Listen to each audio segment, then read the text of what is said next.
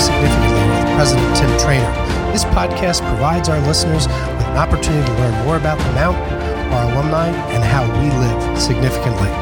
We're very excited for what is coming up next for Live Significantly and can't wait to offer you an inside look into the Mount. Ladies and gentlemen, it is my pleasure to introduce President Tim Trainor.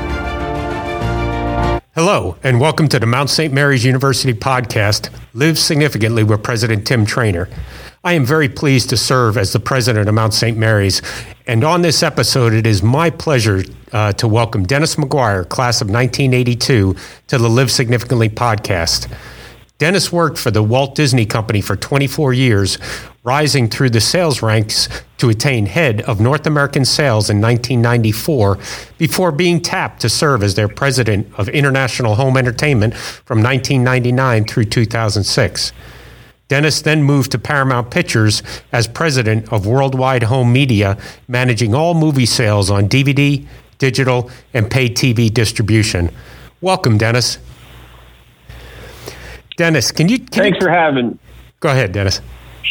Sure. Th- Dr. Trainor, thanks first off for having me here. It's certainly an honor, and I'm humbled to be here. Uh, I also would like to start off by uh, thanking you and congratulating you and your team uh, for the energy and spirit that you brought to Mount St. Mary's over the past few years. It's really exciting to watch. Well, thank you, Dennis. It's it's great to be here, and it's just a, a as you know, a wonderful place uh, to live and serve. And so uh, i feel myself very fortunate to be here. Um, Dennis, can you tell us a little bit more about your uh, work experience in Disney and how you began your career there? Sure, Tim. Uh, maybe I should start with how I brought my career or started my career there. It's kind of an unusual story, but I got out of school, as you mentioned, in the spring of 1982 and went back to Philadelphia. Um, once I got back home, I, I, did what I was used to doing. I headed back to the caddy house and started caddying that summer. I got a job bartending. I was playing golf on Mondays, two dollars in my pocket. Life was good. I came to the first September in my life where I wasn't going back to school, and I thought things were great. It was then my mother looked at me and said, "You need to get a job." So I uh, hit a, a, a spot of reality there. My mother kind of slapped me back into reality, and I went out looking for a job. Well, through high school and college, you know, I spent time talking to other people. I saw some friends, friends of my older brothers, get jobs. A lot of guys got sales jobs, and they were given cars for that. And uh, I was curious about that. I thought, well, I'm tired of hitchhiking. I'd like to get a car too. So I went to the supermarket I wrote down every consumer product house possible from Coca Cola to Duracell, from Pepperidge Farm to Campbell Soup. And I sent resumes and cover letters out to hundreds of consumer product houses. And unfortunately, got a lot of no's in the, in the space of those few months that fall. However, I did reply to a blind ad in the Philadelphia Inquirer looking for a sales rep for a major entertainment company. And sure enough, I get a call from the Walt Disney Company in the fall of 1982. They were looking for an area sales rep for their new video division. Of course, 1982, Disney wasn't the company that it is today. And me being a kid from Philadelphia, never been in any of the parks, never been on a plane before, didn't know a whole lot about the Disney company except for what I remembered watching as a kid on television. And my first question was, does it come with a car? And the Disney folks said yes. And I said, I'm in, let's go. And I actually had a spectacular career there. You know, answering the second part of your question, or the first part of your question second, how was uh, my work experience there? Well, I, I have to tell you, it was it was you know, not to be corny, but it was a magical ride for 24 years at Disney. I um, I got in on the ground floor of the home entertainment business, which turned out to be a $50 billion industry around the world. And I was there at the ground floor of that. And that home entertainment business actually helped propel the Walt Disney Company into the media juggernaut it is today. And I had a front row seat and watch all this action. So it truly was a great career. Wow, Dennis, there's a, a lot of uh, good lessons in there. First off, I, I, I, love that you cited your mom. Moms are great uh, for sure, and uh, they can get us uh, get us pointed in the right direction uh, at times, like we all need. Um, and, and, the motivation of a car, you know, what better motivate? You know, that's a great motivation to get a, cer- a certain job, and I'm really glad. He, I've heard Disney is a wonderful place to work, and so you describing as a magical ride doesn't surprise me. Um, yeah, I, I, also noticed that you're a board member for Enrichly. Um, can you tell us uh, some more about this stream streaming uh, edutainment platform? Sure, Tim. Um, it, it is a new venture. It, it's uh, hitting the market. I've been working on it the last two years with a fellow out of Kansas City. I'm very excited about it because, as you mentioned, it is a streaming platform. However, it's a curated streaming platform for applied learning and active problem solving you know, it's full of uh, learning networks across social movements and educational strands. It's designed to complement problem solving in the classroom and the workforce. It's trying, it was designed to close the gaps in learning for students, educators, and practitioners. So if you have a social movement or an educational strand, this is the place where you can search it, find films, podcasts, keynotes, events in the in your neighborhood or books about that subject. It really was created, Tim, to help people learn, share, and find common ground with others. So it's a very exciting platform, and I'm really excited to get it going this fall. That, that, that really does sound uh, uh, um, uh, sound interesting, and I, and I, I, wish you the best on that. Um, you know, you living significantly is about resilience, and you certainly understand that and have demonstrated that in your career. Uh, can you tell us what motivated you through selling movies to mom and pop video stores to selling to the top retail, digital, and broadcast media companies around the globe? Sure, absolutely, Tim. Um, I guess first I'd have to say uh, the product motivated me. When you have the chance to sell Snow White to Lion King, Little Mermaid to Aladdin, Remember the Titans to Invincible, and then of course later in my career selling Pixar product and Marvel and Star Wars product. The product truly was the best of all entertainment, so the product certainly did motivate me. Secondly, I was fortunate enough uh, in my career to to get in on an entry level uh, industry. I got in uh, into a job that was constantly changing. When I started, I was selling mom and pop video stores. They turned into Blockbuster. From there, I went to toy stores, mass merchants, grocery stores, supermarkets, uh, drugstores all across this country, and got a chance to sell to them. I then moved in my career in addition to selling retailers, I was selling people like Comcast and BSkyB in, in London. From there, I, I went on to sell people like Apple and Amazon and Google. So my job constantly changed and I was always challenged to change with it. And so that helped me, help motivate me to continually learn new things and apply those learnings in new, new situations. So that kind of kept me motivated throughout my career. Well, I, I, fully understand the product motivating you, and, and you're getting in on the entry level and or in uh, uh, entry level in different industries. It's uh, I will tell you those uh, the product for Disney there with the I still have a my wife and I still have those uh, VHS tapes uh, back from when our kids were growing up, like Snow White, Mulan, ones like that, and we keep them. well, I was probably I was probably fortunate enough to sell a lot of families Lion King both on VHS yeah. tape and then on DVD again. So uh, it was truly a, a, job that kept on giving. Yeah, I'm sure we got both uh, both uh, forms of media too. So, well, thank you, Dennis. We're going to take a quick break and we'll be right back. Excuse. me. Thanks. We know that you have many options when it comes to giving, so why not choose your mountain home? From enhancing academic offerings to athletic programming, your support ensures that our students continue to lead lives of significance. To make your gift, visit msmary.edu today.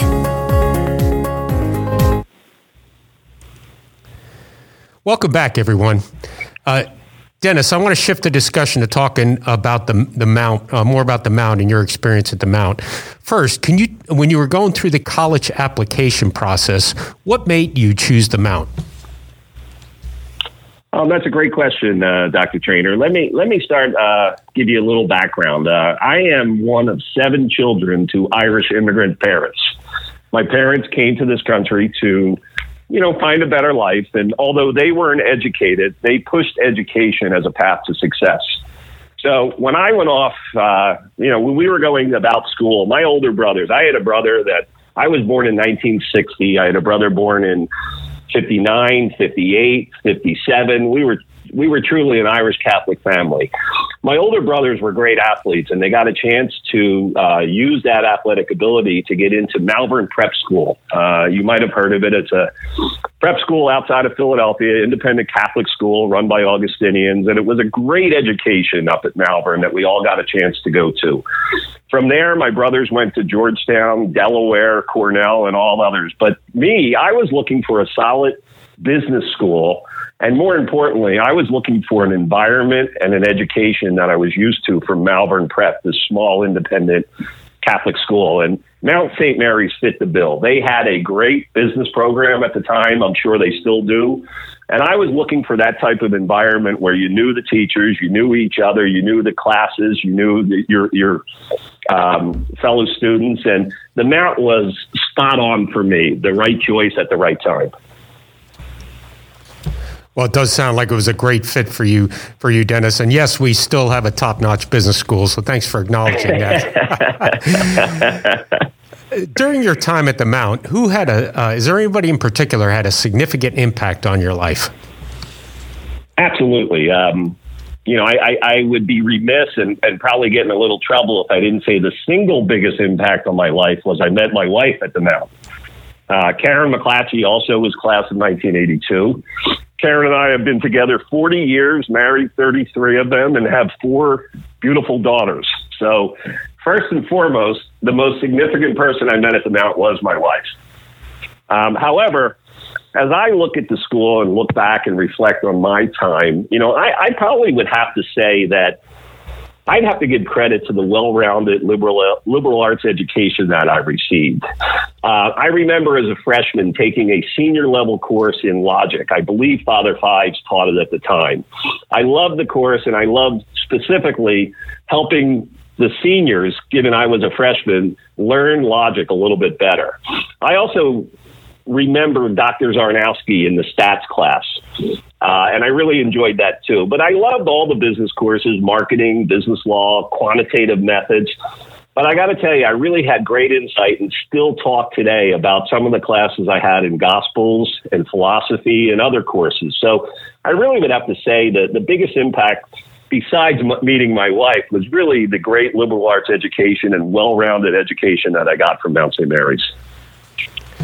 And that's that's inspiring. Well, I, I got to share, Dennis. I also met my wife uh, at uh, at college uh, that I went to, and uh, we have three kids and have been married uh, uh, for 34 years now. So I, I, understand how significant that is from college. But also, this whole idea on a liberal arts education that's one of the things the Mount does the best, and I think it prepares students holistically for life in the future, as demonstrated by your example. So, thanks for sharing that.